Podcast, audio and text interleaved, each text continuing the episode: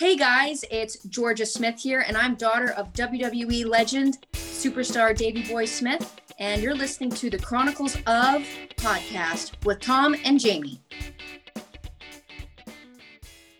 Hi guys, if you haven't had enough of us already, we're here again. we're essentially bombarding you every single week, but still, welcome to the Chronicles of Podcast, way back Wednesday, invented by the man himself. What a genius move. We were gonna, we were, well, you're very welcome. We were going to have a throwback Thursday and thought, do you know what would be really cool? Let's change shit up a little bit. So, welcome to Way Back Wednesday. This is what we're going to do every single week. We have an archive. We have loads and loads of interviews from our previous shows, and we decided to bring them all into one channel so you can see and listen to everything. How about that, eh? We're treating you. Not only are going to have new episodes every Friday, you're now going to have way back Wednesdays every Wednesday to check out old and previous episodes. So this week, we've gone for, in our first edition, the Chronicles of Mr. Marc Bernardin. Yes, indeed, because we feel people need to listen to these episodes, even if you're brand new to us, then have a listen. Marc was an incredible guest. Oh, yes. The intro to this episode alone is one of the highlights of our podcasting career. It is incredible. We did this interview on our old show, Youth Chronicles, but this is incredible. Just listen to this. Mark now he's got so much going on. Like since we did this interview, he just released a comic called Adora and the Distance, which you have to go check out on Comixology and Amazon and everywhere. It's a comic he worked on for 15 years. Wow. It's a book dedicated to his daughter Sophie and all about her journey with autism. And it is absolutely beautiful by all accounts. Like the reviews have been incredible.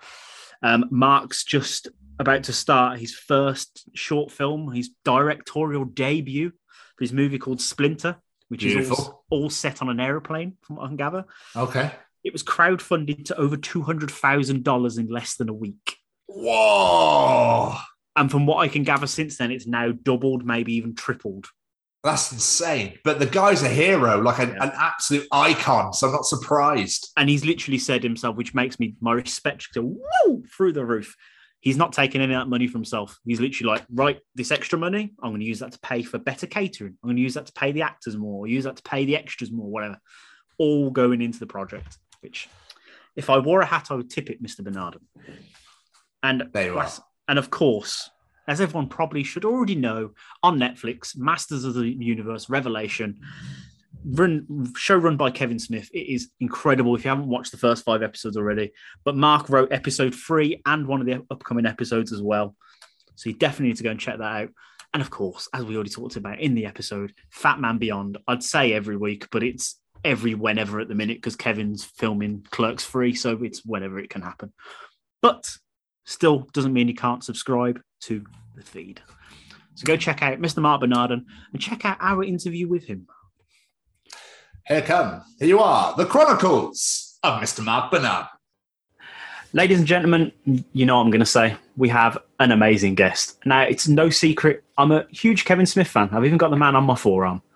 Now, sometimes through fandom, you discover amazing, talented people you just need and want to know more about. And today's guest is one of those people. Today's guest is a writer of TV and comic books, a journalist, a podcaster, you name it, he's probably done it.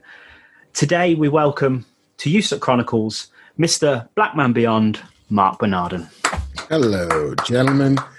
Uh, you know, you name it, I've probably done it. Like, wow. I mean, there's some murders I haven't done. Just some.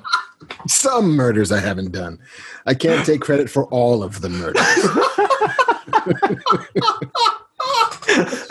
well, I was going to ask you how your year's been, but you've just explained yourself already. yeah, no, I've been really busy with murder and covering up said murder. yeah. At some point, this podcast will now be evidence on my, the eventual murder trial. I was like, dude, you admitted to murder, like a lot of murder. I saw on uh, I saw on your Twitter, I think it's from yesterday, that someone had sent you money and put it as murder. Yeah. it's like, jeez, you can't just like, oh, that's funny, but at some point my Venmo feed will be used as evidence against me in a court of law. this is going to show up in the next couple of weeks. And you're like, oh god, damn it! All right, pack up everything. We're on the lam again. but um, no, in all seriousness, though, how has your year been? Um, you know, this this has been a year that could not have been predicted in any way, shape, or form. Um, you know, it's it's been luckily the the work that I do does not necessarily require me to be into an office. Mm. Um, and there's also work that can continue while so much of the rest of both, you know, America and the world is shut down. So it's been this weird survivor's guilt kind of feeling of like, like I, I know it's awful. Like it's not like awful for me in the ways it's awful for most people, which is I'm still getting to make money. I'm still getting to do my job. I'm still getting to put food on the table if we can find it. I'm still getting to buy toilet paper when you can find it. But, you know, it's uh just emotionally, it's been a, a, a chaotic year to say the least. Um, you know, and even though I've been able to work on, you know, television shows that you know I, have been staffed on, and so I'll go on the Zoom every day and do my job. The uh, the enterprise work of like I want to write something new, I want to make something up out of whole cloth and just see if I can put it into the world has been stultifyingly low um, because it's this has been an ongoing trauma you know, and it's very, very hard to be creative when you're in the middle of trauma. And it's a trauma that we haven't been able to actually, you know, recover from or heal from or power through because it changes all the time. Every every day, every week, there's some new element to it that you couldn't have foreseen, and therefore haven't been able to prepare for you know, I remember trying to to write comics um, post 9-11, you know, this sort of immediate aftermath of that. Like, and it was awful and it was hard and it was, you know, just spiritually and socially and and nationally crumbling. But it was an event that we could power through and recover and heal from whereas this is this ongoing state of chaos that it's so impossible. The, the, sand is shifting beneath your feet and it's just really hard to build those calluses when suddenly the the the all of the stimuli is coming from places you didn't expect it. So it's it's been a weird eight months.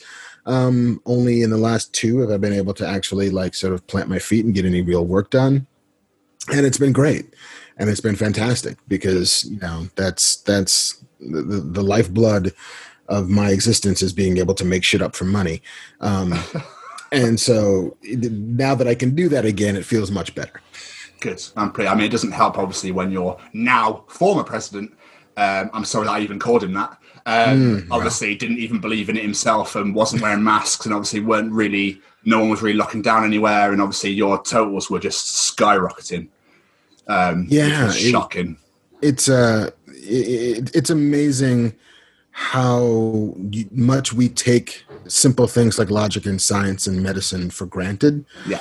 Until you know reason seems to just leave the building, and it's and it's maddening when you know you hear reports and you know of you know learned folks of people with actual degrees in this who say give us 10 weeks we can make it all go away if you just do these things we can make it go away and to have a, a, a, country, half of it, unwilling to even entertain the idea of just doing these things, which are minor inconveniences. Like it's going to suck. I get it. And you can't go out of the house. You got to wear a mask when you do. But just fucking do it for three months, gang. Yeah. Three months and we're done. Like if we did it in May, we'd be back to school. you know? And like, son of a bitch. it's the same here. People just don't want to do it because it's an inconvenience. It's, and now we're back in lockdown again. You know, and it's and it's you know, everybody said it would happen. Like it's not as if it's it's a surprise. Like, hey, gang, if we just do the right thing, then we can find a way to suppress it enough that we can then begin to work on vaccines and we can begin to you know talk about things like herd immunity or whatever but nobody did it and so here we are again well done world Congratulations. Yes. well done. oh, Heat death of the universe can't come fast enough.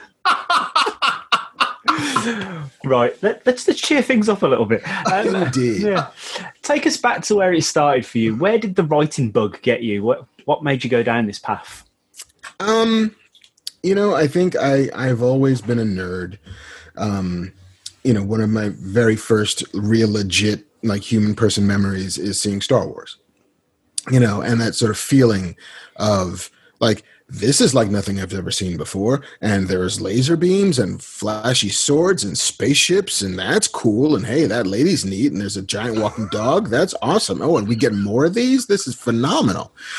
You know, like and and and it wasn't until I saw Flash Gordon, which is still one of my favorite movies ever, um, that I realized that people made these things that they just didn't exist in the world. Because you know, until you realize that, you might as well think like, oh yeah, just shit like this happens. it just exists. Like, oh no, somebody made this. There's names in the front of this and names in the back of it. there's not just there's no Mongo, sadly. Um, and uh, and once I started paying attention to to the fact that people made stuff like this, you know, and then some of the same names would make the same things that I liked, it became clear that like no, this is a job that some people do, and it's a job that you know is theoretically possible to have. Um, you know, I was always a, a, bit of a creative kid, loved comic books, loved pulp novels, loved science fiction and fantasy. Um, couldn't draw to save my life um, it, it, remains this like, man, if I could draw, that would be the best. drawing, drawing to me is like being able to play the piano. You know, where you can like sit down and make something entirely um, beautiful in and of itself. Like hmm. writing is hard to do that, you know, unless you're fucking Faulkner or Stephen King or James Joyce or whatever it is. Um, but like if you can draw a drawing, man, like girls will like it if you could just draw a drawing. Like if you sit down a piano, any piano, and play a song, come on. I get so much like taking the flute. Like nobody really wants flute showing up, but like the piano man, like that's pretty awesome. Um, but so I wanted to be able to draw, but couldn't draw, but still wanted to be able to, you know, kind of tell stories, and so it it fell into into writing for me. Um, and I also like English was the best class that I ever had when I was in school. Like I could, I was useless at the maths or the sciences, um, but the Englishes and the words were were where it all kind of clicked for me. And then I wanted to be a filmmaker. I was like, look, you don't have to draw to be able to put these images out in front of people. Just be like Spike Lee. I don't know if he can draw, but I'd like to be Spike Lee. And so went to went to university with an eye with an eye towards being a filmmaker, and then made a bunch of short films that all turned out bad because nobody cared about them as much as I did. You know, like I, you need a people, you need an army of people to make a movie mm. uh, that comes out the way anybody envisions it. And if that army of people are apathetic at best um, and absent at worst, then uh, then you're kind of left kind of holding the camera by yourself and shooting yourself. And this was way before TikTok, and that was not a viable way to make to make a career. Um, but if I was writing, like the the screenplay like i can i can obsess over that. I can make that the best that i can make it. And then whatever happens after that is is out of my hands. And so that's when i sort of you know kind of drilled down and decided like i think i want to be a screenwriter. And uh and then didn't do it for 20 years. Um i became a journalist. Um which you know is is a lot of the muscles are the same you know especially in tv writing. You know you're writing to a deadline you're writing to a length you're telling stories to convince people to do things. Like I was an entertainment journalist, I wasn't like covering murders or anything. I would I would come to murder later as a hobby. Um, but uh, you know, covering TV shows and movies is like basically convincing people to either go see these TV shows or not. Um, and being able to to to make that case um, was was interesting and rewarding and ultimately useful to figure out like if I'm trying to convince a person how to spend two hours of their time, it's not totally alien to then try and convince somebody to give me a hundred million dollars to make a movie that will make other people spend a lot of their time on.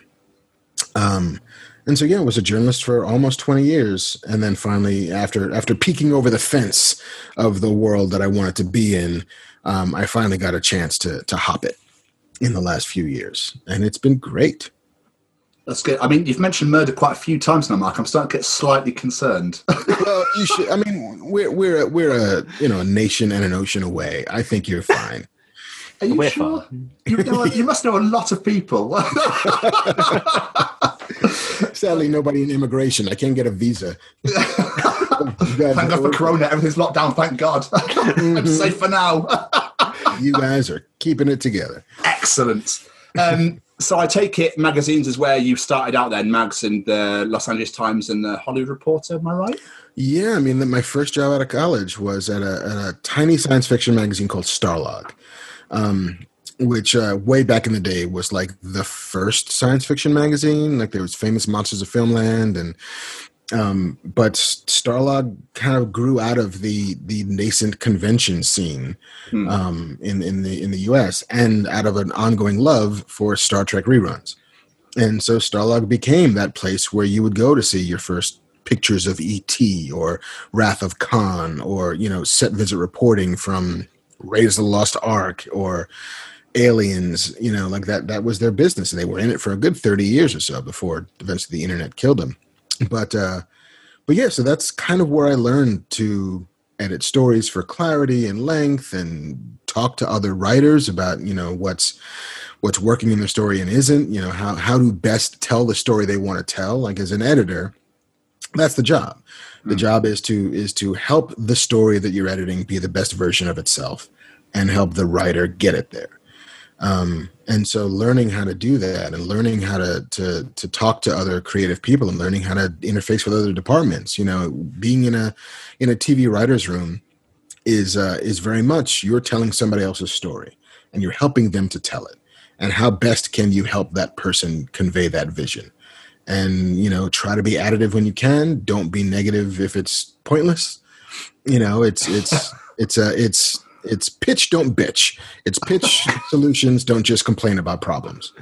Um but but yeah it was starlog and then entertainment weekly and then um hollywood reporter playboy hollywood reporter la times and then vanishing from journalism entirely So, like, when you write your segments and stuff, then do you get to decide what you're going to write about, and people then go, "Oh, I like that, but maybe change this or whatever," or do they go, "Here's a brief. This is what I want you to write this month." um, you know, in in television, it's uh, you know we're all kind of deciding the story we're going to tell. If you've got if you're working on a good show that's got a good showrunner, you know who absolutely will come in with an idea and say, "Hey, listen, guys, this season of blah show, we're going to tell the story of how this character learns how to overcome X. Here's who the big bad is going to be, and we have a feeling we want to end with those two characters dead, those two characters in love, and that guy, the new big bad." And so, okay, great. That's that sounds like a plan. Hmm. Now let's all figure out how to chop that loose idea into 10 episodes of television. Okay, great. Now we kind of know what these 10 are. Now we got to go inside each one of these 10 and say, all right, well, now what's happening in this episode that connects the dots and tells that long overarching meta story? It's like, oh, okay, great. That's that episode. Great. Now, what are the scenes in this episode that help? Like it's, you're working from macro to micro. You start big and then you go down small. So it's what's the whole season? You know, hmm. what's the whole story of the show? What's the Yeah. season? What's the episode? What's the scene? And what's the line of dialogue in that scene that helps make it happen? Um, so it's it's less, you know, somebody's giving me a, a- dossier filled with top secret information about plot and character, and more like we all kind of came to this agreement together. We're all working on all these episodes together Yeah. um, once you get down to the we've all decided what the scenes are that's when the writer goes off by themselves and in a, in a, in a dank warren of a place and just gets to work and then brings that script back to the to the room and say hey guys i wrote a script how does it feel and then everybody reads it everybody gives notes you go back and rewrite it and it's that that's the job it's it's writing and then rewriting and then rewriting and then they steal it from you and then you can't rewrite it anymore I had the, an image of someone coming with their briefcase with the uh, handcuffs. yes Oh, yeah. Put it in the case, sir. Yeah, yeah. Put in the case. See, you said Starlog's was your first job outside of college. Yes. Did you get an education in writing, or was it somewhat of a natural, just came to you sort of thing?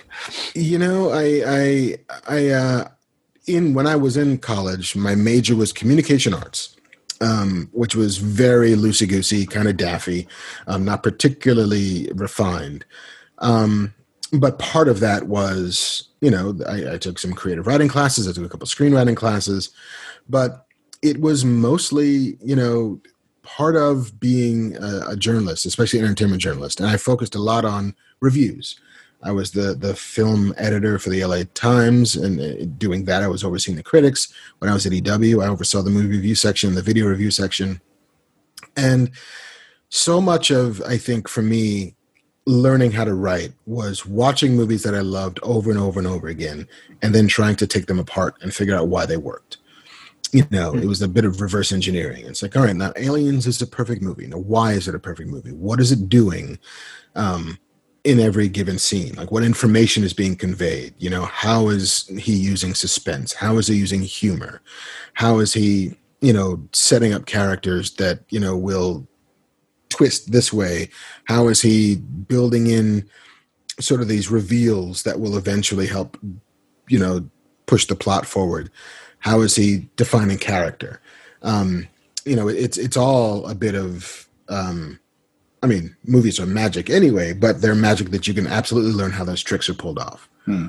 Um, you know, I'm not going to say that I was quite the the like video store scholar that Quentin Tarantino was, but you know the the ability and now it's so much easier to do than than than it was when i was a kid but to get your hand on a screenplay and then watch the movie while you're reading the screenplay and saying oh that's what that does. Oh that's how they achieve that. Oh okay. If you put in parentheses you know smirks then that's why indiana jones gives a little bit of an offhand look. You know it's it's it's looking at the tools while you're looking at the car the tools built at the same time. Hmm. um and and and for me a lot of that was being a critic was learning like why do i like something? Um, and why don't i like something? And when i don't like it why don't i like it you know like i, I do get i do get a fair amount of uh, knocks on the internet for hating everything. And it's like well it's not true. I don't really hate everything. Um, but i'm i'm candid about my opinions on things. Um, and it's always an effort to understand why. You know like why doesn't this work for me? You know whereas something else does. You know what can we what can we learn by this you know not quite abject failure but failed attempt at whatever. Yeah. you know like i i i don't particularly hate you know justice league. I don't think it's a good movie but i'm fascinated by why it's not a good movie. So bad. you know and it's like "No, that's fine. You guys can you know you think i'm a pessimist. I'm i'm trying to you know f- I'm, I'm creatively critiquing this in a way that hopefully makes the work that i do better and at the very least helps other people try and understand for themselves Hmm. you know why they like it or don't you know like it's and and and i think that that's that for me was the biggest film school like i read a bunch of screenwriting books when i was younger and it got to the point where you know you would maybe take one or two little bits of information with you but they eventually all kind of said the same thing which is here's kind of the form here's the three act structure here's reversals and twists here's how this kind of thing works and then beyond that it's go off and do it and make a bunch of mistakes and then learn from those mistakes and find the movies that you like that do it really well figure out why they did it well and then steal from them Also, if, people, if people are having a go, you've been pessimistic all the time. Apparently, um, Apparently. you wouldn't be much of a you wouldn't be much of a critic, would you? That doesn't that take away completely from the job role? Yeah, I mean, and it and it's also and I learned from a lot of really smart critics. Um, you know, one of my favorites of which was Lisa Schwarzbaum, who's a, one of the film critics for Entertainment Weekly, and I remember she gave like Kangaroo Jack an A, and I was like, why does Kangaroo Jack get an A? And she said it it it achieved everything it set out to. You know, it might have set a, a relatively low bar, but it cleared it in high fashion. You know, like I would I would rather a movie that just wanted to be juvenile and silly and funny actually be juvenile and silly and funny than some like high-minded art film that is just ponderous and boring without actually being hmm. good. It's like so be the best version of the thing you're trying to be. And I always kind of took that with me of like, yeah, there's there's no value judgment on the kind of movie you're trying to make. Just did you do what you set out to do? And if you did, or the closer you got to it, the better, quote unquote, a movie it is. Um, you know, and so that yeah, I'm like I'm, I'm agnostic when it comes to genre to a certain degree, where it's like, yeah, whatever. You want to make that movie? Cool. Is it good? You want to make this? Fine, great. Is it good? Like I'll sit through Twilight and be like, you know, this doesn't work for me, but I 100% understand why it works for who it works for. you know like and, and that that for me was was film school that was my education is is being a critic is paying attention to the things that i watch to try and get under the hood and see why they do the things they do and how they work when they work and why when they don't work they don't work um and luckily it's also my favorite thing to do which is watch movies over and over and over again Did you ever get anyone come at you being like, Bernardin, what are you saying about my movie, mate? Come on. Um, I'm trying to think. I did. I did have every now and again, and luckily it's always friendly, um, because people people that I don't know who make movies that I may or may not like, you know, they're not looking for me to come and you know give them you know critiques about it. But every now and again there'll be something that a, a friend of mine has worked on, and I will you know gently rib it, and I'll be like, "Well, dude, it's." It's it's in there. I'm like, but is it though? Is it though? I'm not sure. Um, but no, I and, and I think that that um, creative people can understand that my critiques are not coming from a place of antipathy Hmm. or hatred or venality. It's just I think that one thing was more successful than another, and why? You know, why didn't this work for me? Is is a valid critique, and I hate this because I hate it is not. Um, so so hopefully there's there's not a lot of ill will, or they're keeping it a secret from me. um, Yeah. and either is fine. but then it's like you don't want to come at me though, because otherwise we'll be talking about murder. Murder most foul. There's that M word again. So, so you went for journalism, and was it from German journalism? Journalism, you went into comic books. Um, yeah, yeah. I was when I was at Entertainment Weekly. You know, I had been a comics fan since I was a, a, wee lad, a preteen. Um, and when I was at EW, it happened to be at the time when like Spider Man came out, um, and not the '78 Nicholas Hammond television show, but the actual Tobey Maguire movie that made like five hundred million dollars worldwide. Um, and I was able to go to my bosses and say, "Hey, you know, it seems people like this because everyone saw it." And maybe they might be interested in reading some comic book coverage in the magazine since they will have seen spider-man and then want to go to the comic book store and say what's like spider-man? Like maybe there's there's a way we can we can do some service journalism and and do some regular comics coverage. And he said yes because you know that made sense.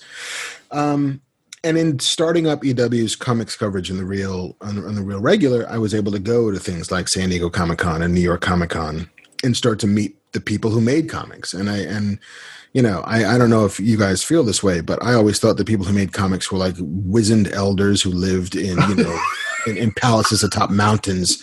Um, you know, and then like you meet somebody like Ed Brubaker or, you know, it's like you're just like you're my age. Like you're just a guy who makes comics, like really good comics, but you're not like a you're not like Will Eisner. You're not like some 75 year old grandfather who holds the secret talisman and the key to wonder and glory.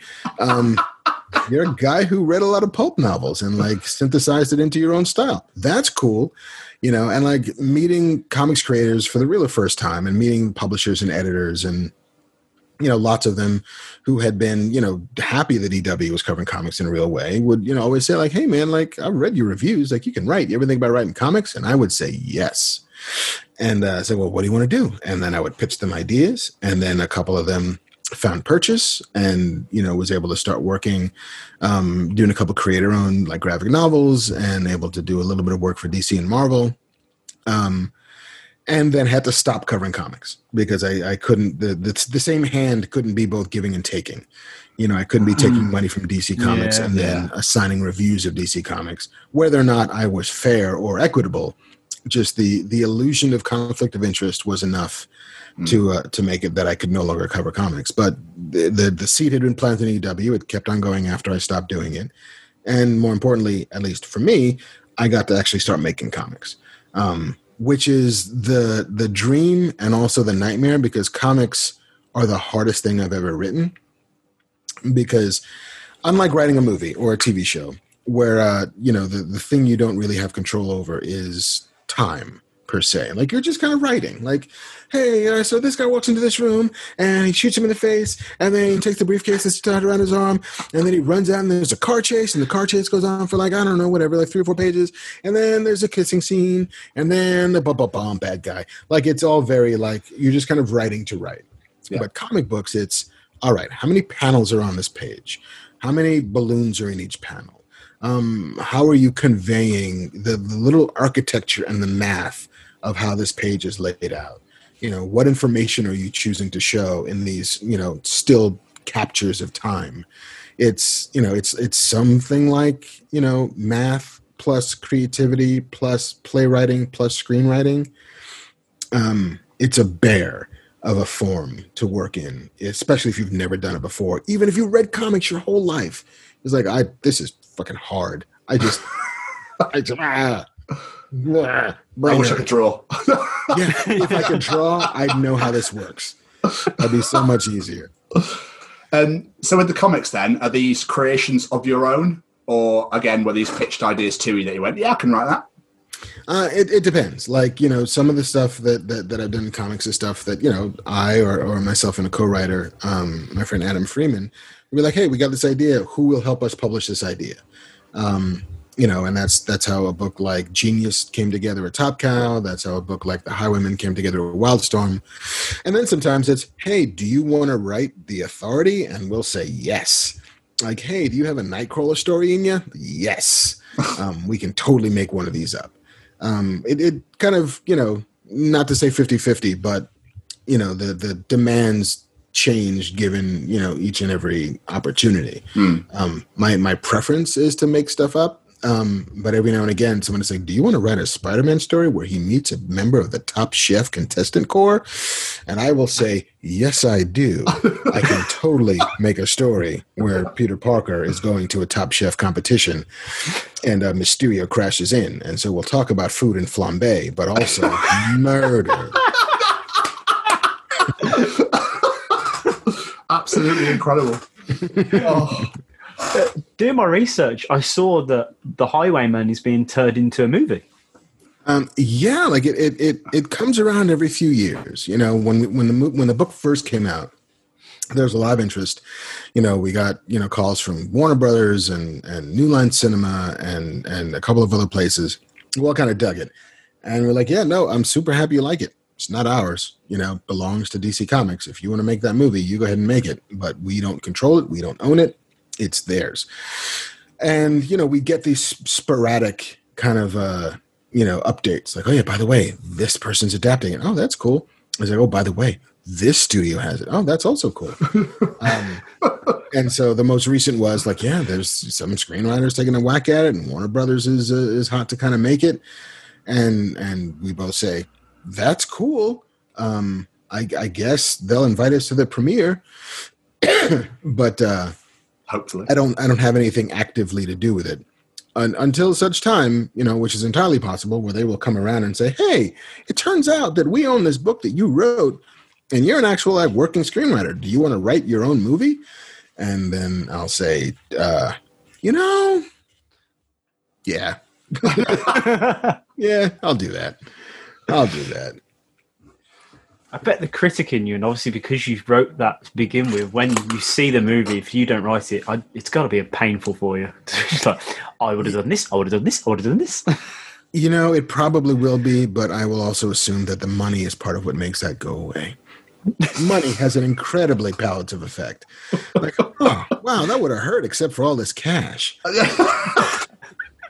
I'm currently lying in naked swimming. Yeah, you know, this this landing would have been so much harder if not for these stacks of 20s. yeah. Oh, mo- all this money. no, you've worked on some incredible franchises as a writer Star Trek, Castle Rock, and even now on Picard coming up. What was your foot in the door for TV work? Um, the foot in the door for TV is uh, nine times out of ten, it is you wrote a sample. Um, usually, it's an original idea. Sometimes it's a it's a, a spec episode, a speculative episode of an already existing TV show that um, that people like. You know, that people sort of take a cotton to. Um, my foot in the door was um, I, uh, I, I comics actually comics. Genius got me my first agent, um, a fellow named Eric Reed, who currently is at uh, William Morris Endeavor. Um, but he read the book and he was like, "I think I can sell this."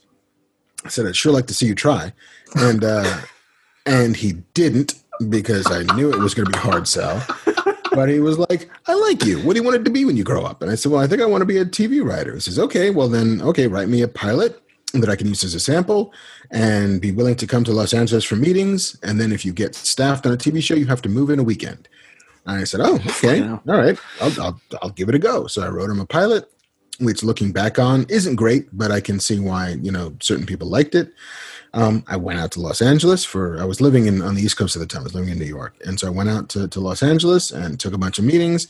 And then once I did get hired on Alphas, I got the word on the Thursday, and they said you got to be in the room on Monday. And so I had to move across country in 72 hours.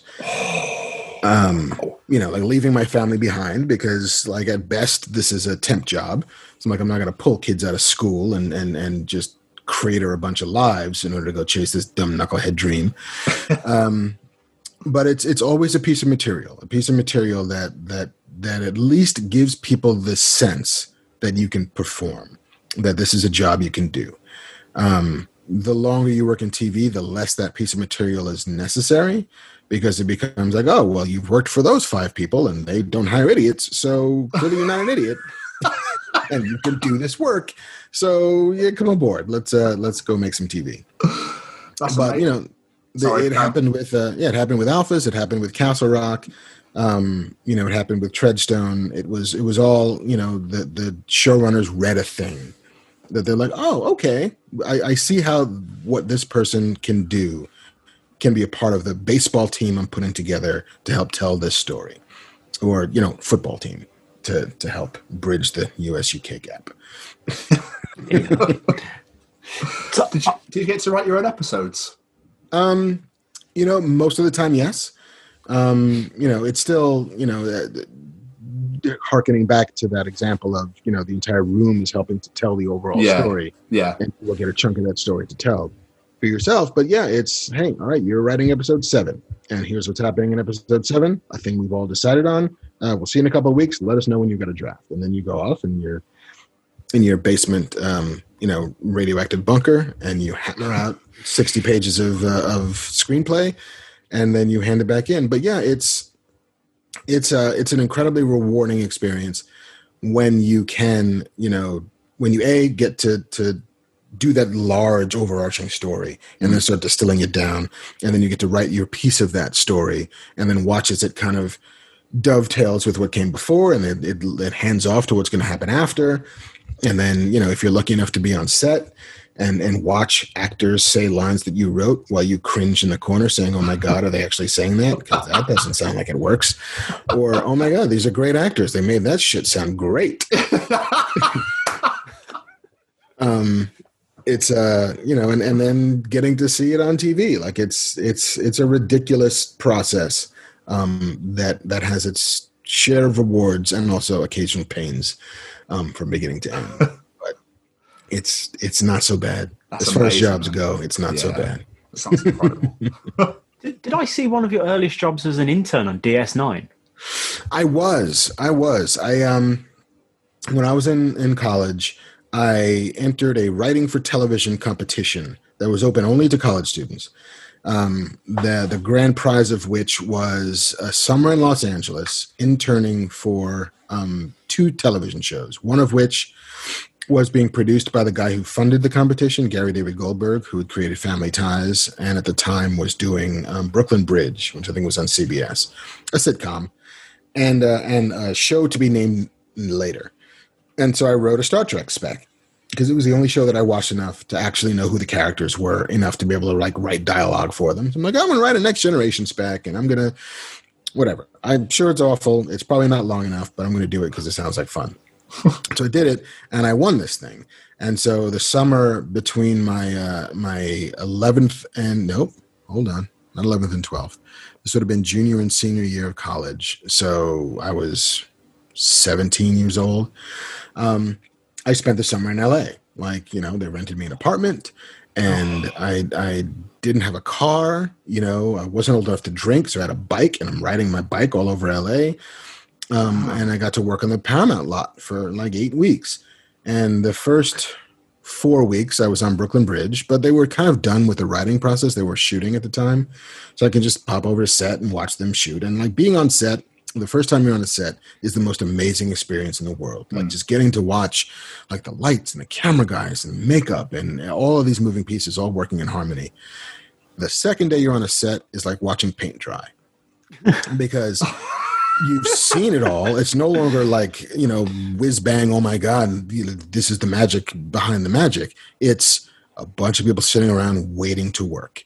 You know, the actors are sitting around waiting for the lights to be hung, waiting for the cameramen to pull focus with stand ins. And, you know, for every two minutes of screen that's shot, there's about half an hour of sitting around waiting. Um, sometimes longer if there's like an action setup or something. So, uh, you know, bored out of my mind um, they were like, well, okay, the first half you're going to do on this show, and then you wrote an episode of Star Trek. We're on the Paramount lot. Gary David Goldberg, who runs this show, is best friends with Rick Berman, who runs Star Trek. Maybe you can do the back half on Star Trek. And I said, yes, I would love to do that. And so that's pretty much exactly what happened.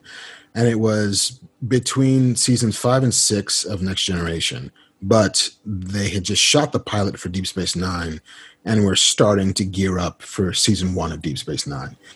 And so that's kind of where I ended up gravitating towards because it was all so new and it was all kind of beginning and it's all, um, you know, just building a show kind of from the ground up. And Star Trek was an amazing experience because it was the first time that I'd been around other writers who did this for a living.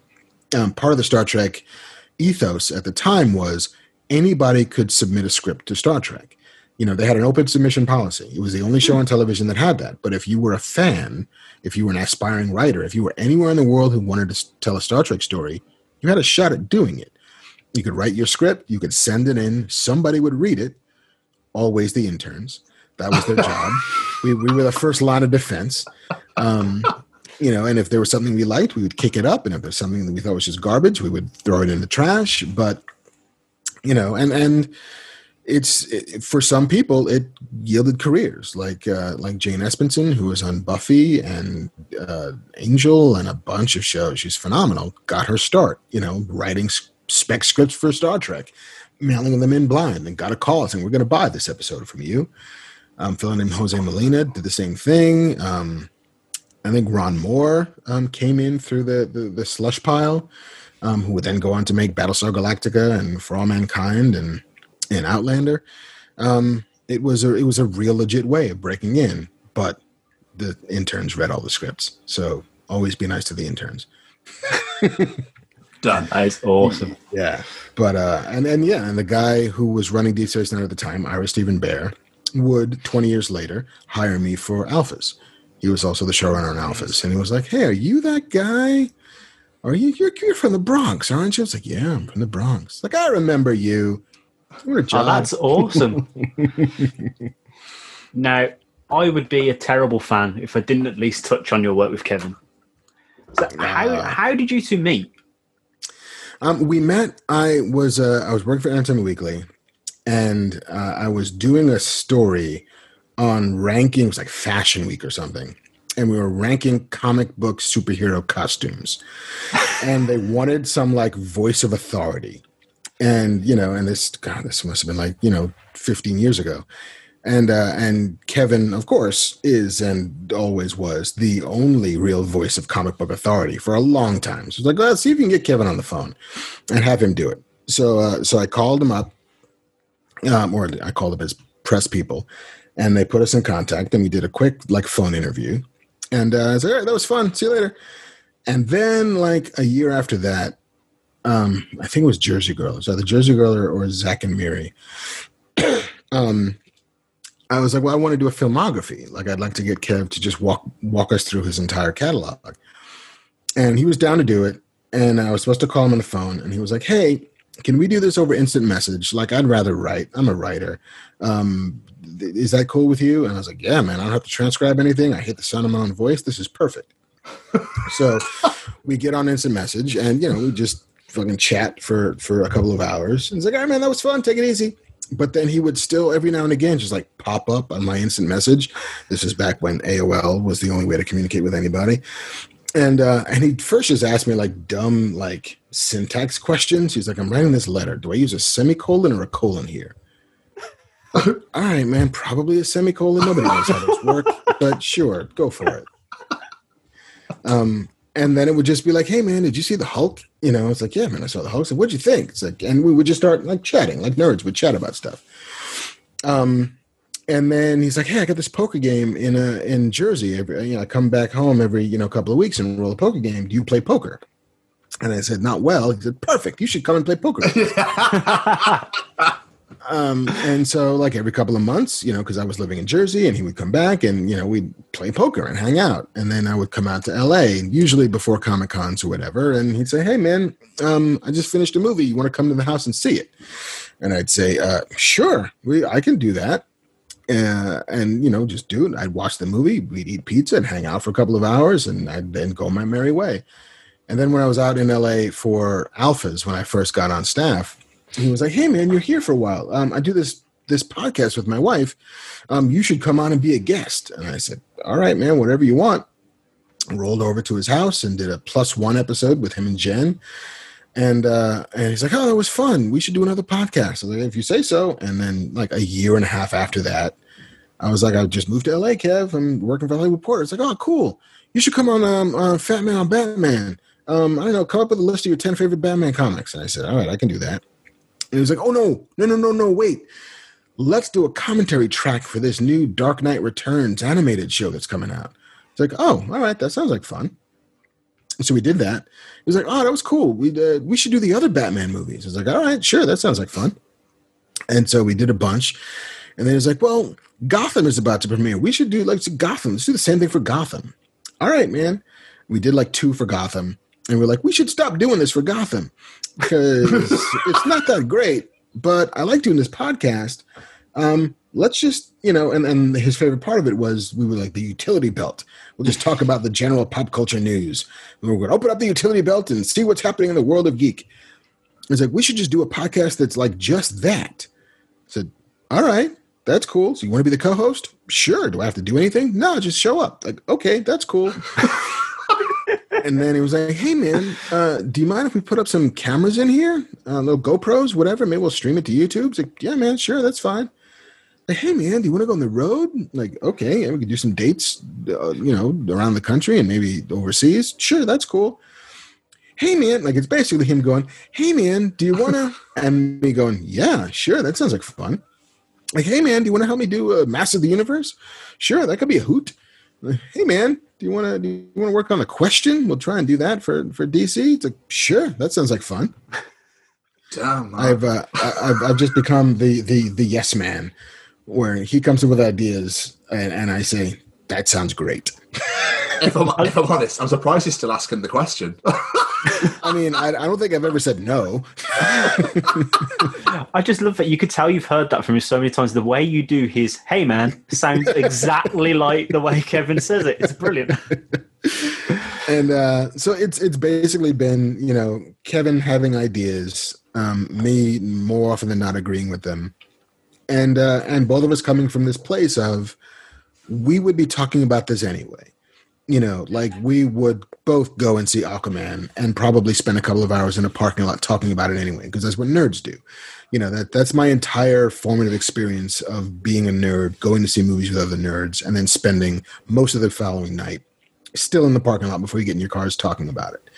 And instead, it's all right, we'll do a podcast about it. Like, let's just here's all the shit that's happening that we care about. Here's the movies coming, the TV shows coming, the news that's coming down the pike that we would be interested in knowing if we were nerds. Just talk about it. And uh and and it's been it's been transformative for me in lots of ways. Um occasion mostly good, occasionally bad. Um, because I never for a second fancied myself a public figure. Um, you know, any sort of notoriety was not on the vision board that I would have had for myself. Um, and so the, the there's a level of public profile that took some adjusting and getting used to. Um, Hmm. It's been overwhelmingly good um, for the most part. Um, you know, with the occasional pockets of oh we're gonna do this now huh all right sure let's this is death threat season i guess so all right fair enough sally forth Um, so, did you ever think that? Because everything you've said so far, did you ever think that your life would go the way it has? Did you ever think you'd be in the position you are today? Um, no, no. I mean, it's it for the first chunk of my professional life. It was a lot of going through doors that were open to me. Yeah. You know, like I took an internship to get out of college at Starlog. They offered me a job. I said yes. Like I reached out. A friend of mine said, "Hey, you should come to work for Entertainment Weekly. They're looking for smart people." And so I reached out, and they said yes. And you know, the Hollywood Reporter came together because a friend of mine had a friend who was running it, who's also looking for smart people. I was looking to move to LA, and and it all kind of came together. The TV, you know, TV doesn't land in your lap nine times out of ten. Like you got to want that, and you got to go for it. Um, and so the the the the level of siege that I had to mount in order to make television actually happen um, was uh, was was you know heretofore unbelievable even unto myself, but it worked. But I never would have imagined that you know I'd be a podcaster. I never would have imagined that you know I anybody would recognize me in the world. Like the the weird imbalance of fame. I remember trying to explain to my son.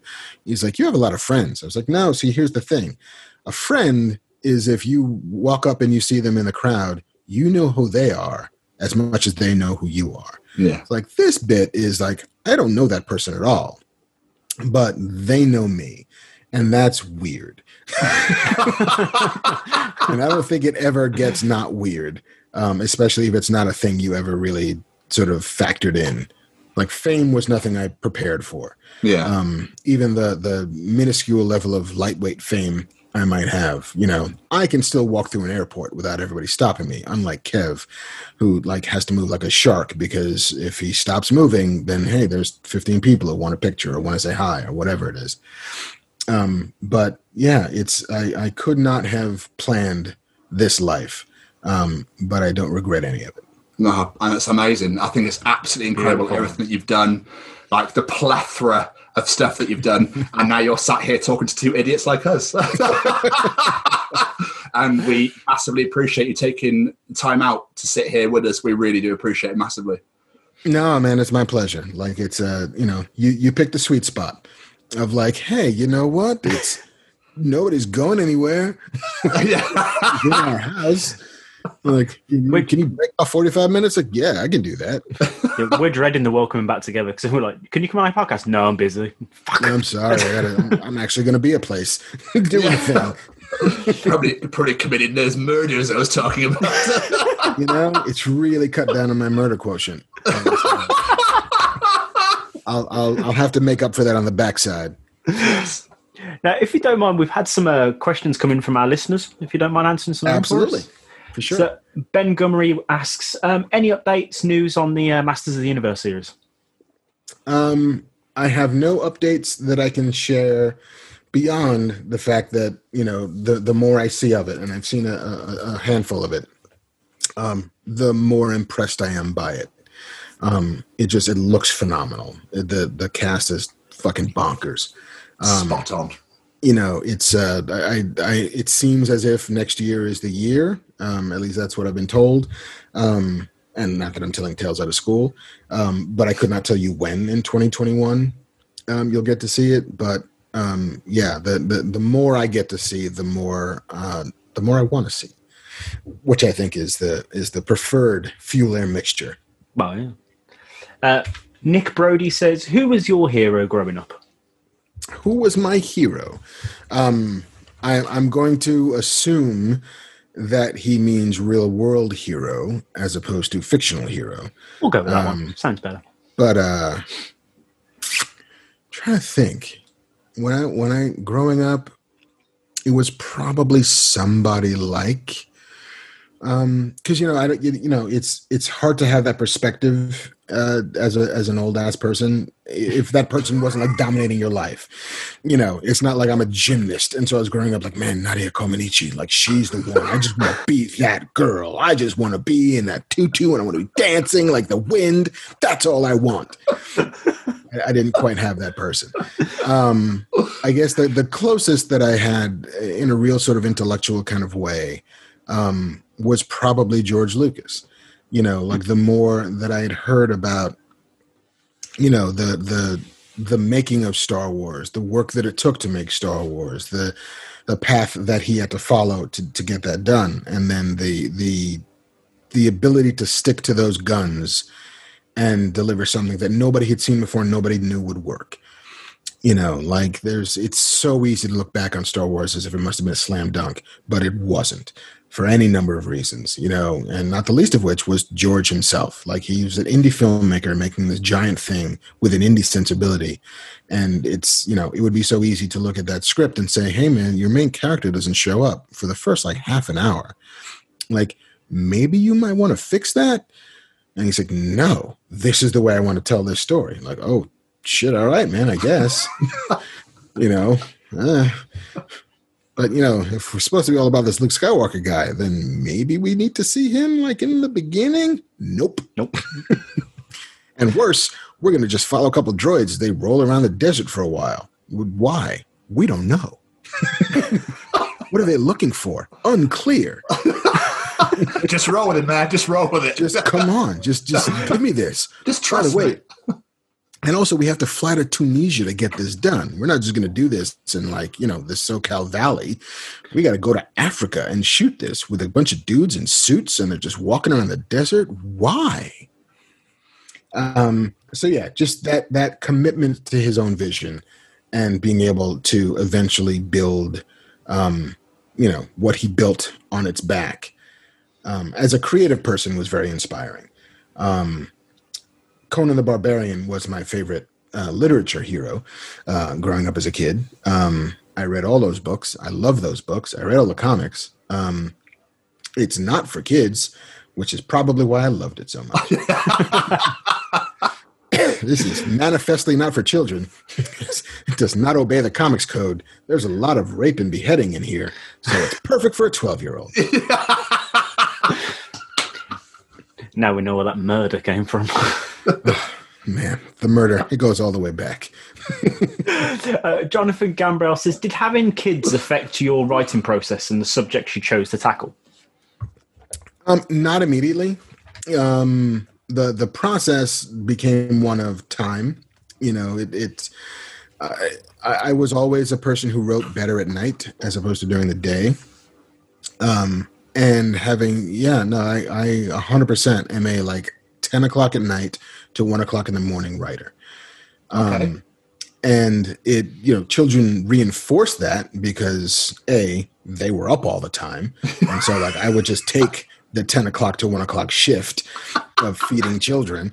And in between that shift just all right well i'm gonna have to feed this knucklehead again pretty soon so i'm gonna get um and uh, it's also just the idea that time is not your own anymore when you have kids. And so it becomes like all right now when you do get that time you have to maximize it and so like how much can i get done in these two or three hours before i pass out? Um as as to subject matter like you know i i i guess it was the last 10 years or so i became sort of aware that at some point i would like my kids to be able to read or watch the stuff that i do without it being you know uh somewhat you know like buddy listen you are not ready to watch this show i'm gonna let you watch it but you don't tell your mother. Um you know and so it, it just came to figuring out how to still tell the kinds of story that i like to tell for an audience that i didn't usually tell them to. Um you know I, I have i haven't shifted into full-on dr seuss mode but you know every now and again there's still some story that's like oh you know what? That would be perfect for like a children's book or an all ages thing and then there's the like oh no this is just grimdark we're not showing this to children this is just all crimson and blades and murder murder for children Oh, Oh, I love it. brilliant. Uh, last one from the fans. Alex Whiteley wants to know: Do you think the current superhero fatigue will either encourage more original developments or cause more reboots and remakes? Um, I mean, I think that that there is always going to be the desire on the part of companies like Marvel and DC to simply uh, kind of spit polish the IP they already have. You know, they're they're in a custodial business of making sure that, like, yes, there's always going to be Superman and Batman and Wonder Woman and Spider Man and the X Men and the Hulk on stands because we just need to keep those copyrights viable and ours. There's no letting those guys slip into the public domain, so there will always be a publishing initiative to make people still want to buy these 75 year old heroes. So that will inevitably lead to a cycle upon cycle of reboots and relaunches and refreshes and and rehashes and all that stuff. But um, the good news is that there is still a very viable and thriving industry on original ideas and original IP, and you know places like Image Comics and Dark Horse Comics and Vault Comics, and and you know there's a bunch of places out there that are just telling new stories, and I think we will get to the point, and I do think it's cyclical, where at least Hollywood will begin to cycle away from that pre-established IP of like I guess we're making a fourth Hellboy movie, um, even though nobody really wanted the third one. Sure, we got to keep going because, duh, you know, and and be sort of emboldened by like the Walking Dead success, you know, and and just say, hey, listen, here's the thing that nobody knew anything about that just was good, and we decided to look to what was good, you know, and like maybe we'll just see lots more of that. I think they'll go hand in hand. I don't think one disappears over the other. Um, but I, I, I am, I choose to be optimistic about the fact that there will always be a place for original ideas in the world, even if they become harder and harder to make happen. All it needs is for one giant one to break free, and everybody's like, "Where's our thing nobody's ever seen before?" Yes, please, more of that. Yeah, Beautiful. DC films though. You know, I, I feel like they're finding their way. They're slowly finding their way. Yeah, um it just I, I think they they were enamored with the idea of like oh we got a universe. We should do a universe. Everybody's doing a universe. Here's our universe. And it, marvel just beat them through the door. Yes, and did it a little too well. And now that dc seems to not be trying to like build to a giant story that are connecting all of these characters and just say hey black adam? We can get a black adam movie. Is shazam going to be in it maybe i don't know what about cavill possibly that's cool though right doesn't have to tie to anything doesn't have to lead to anything like it's Yeah, yeah. just you know if the joker has shown them anything it's you know maybe just make a good movie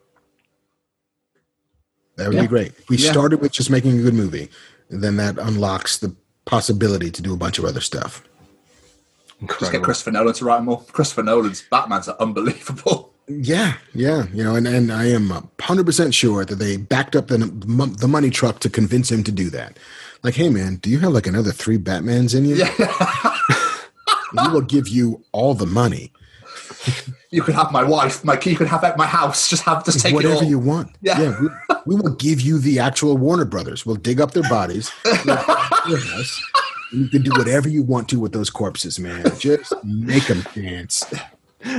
wink, wink, and nudge, nudge, and all that. Incredible. How do you do? Right, before we get out of it, we like to play a little game with our our um, guests. Could not think of the word guests, and don't know why. Um, um, Our subjects. with our suspects. Um, all we do it's six questions, quick fire round, answer them as quick as you can. Nice and simple. Fair enough. Favorite cheese. American. Favorite concert you've ever been to. Prince. Ooh, Oh wow! Favorite Star Trek captain. Um, Sisko. Good answer. Favorite podcast that isn't your own. Um, Song Exploder. Don't know what it is, but great name. Yeah, no, I'll tell you after. Awesome. Fa- favorite cartoon as a child slash teenager. Um, Bugs Bunny. Looney Tunes. And who would play you in a movie? Well, there's the real life version of me, and then there's the aspirational version of me. you know, like Denzel Washington plays the aspirational version of me, um, and Reginald VelJohnson plays the real life version. I love it. yeah, but Song Exploder, you guys would dig it the most. It's literally this um, a podcaster named uh, Hrishikesh Hirway who will just interview musicians about how they wrote a specific song. And then the musician will just like literally go from here's what I thought of it, here's where it came from, here's and like here's the original demo tracks, here's where we laid in this drum sound, here's where we found this. It's phenomenal. Like if you're a music nerd um, who just likes process, it is just nothing but that. That's amazing. Yeah, yeah, it's to that. Yeah, and there's there's now a Netflix um, version of it that actually adds like you know the visual component to it, but like they've had um, REM talking about losing my religion and like here's where this song came from and here's why he was fixated on a mandolin and here's the original demo track and Michael Stipe hates the sound of his own voice so watching him listen to the original demo vocals is like kind of a treat. It's like oh ooh, no no no no no no no no no. Um, so yeah, no. If you're if you're a music head, um, it's totally uh, the jam for you. I'll check that out. Marc, you have been incredible. Um, before we get out of here, is there anything you want to plug, send people to to check out, or anything like that? Um, yeah, I, I I don't quite have anything out in the world that requires plugging at the moment. Um, but you know, but find me on my socials at Marc Bernardin anywhere you could look for me. Um, and if there's anything new coming down the pike, um, that's where you'll hear it first. Incredible, Marc. Thank you so much. You've been incredible. I really appreciate you taking the time out to do this for us. No, thanks, gents. This was fun. It's been a pleasure. Thank you so much, Marc, and enjoy the rest of your day. Thanks. Take it easy, guys. Take care. Take it easy. later, man. Cheers. Bye bye.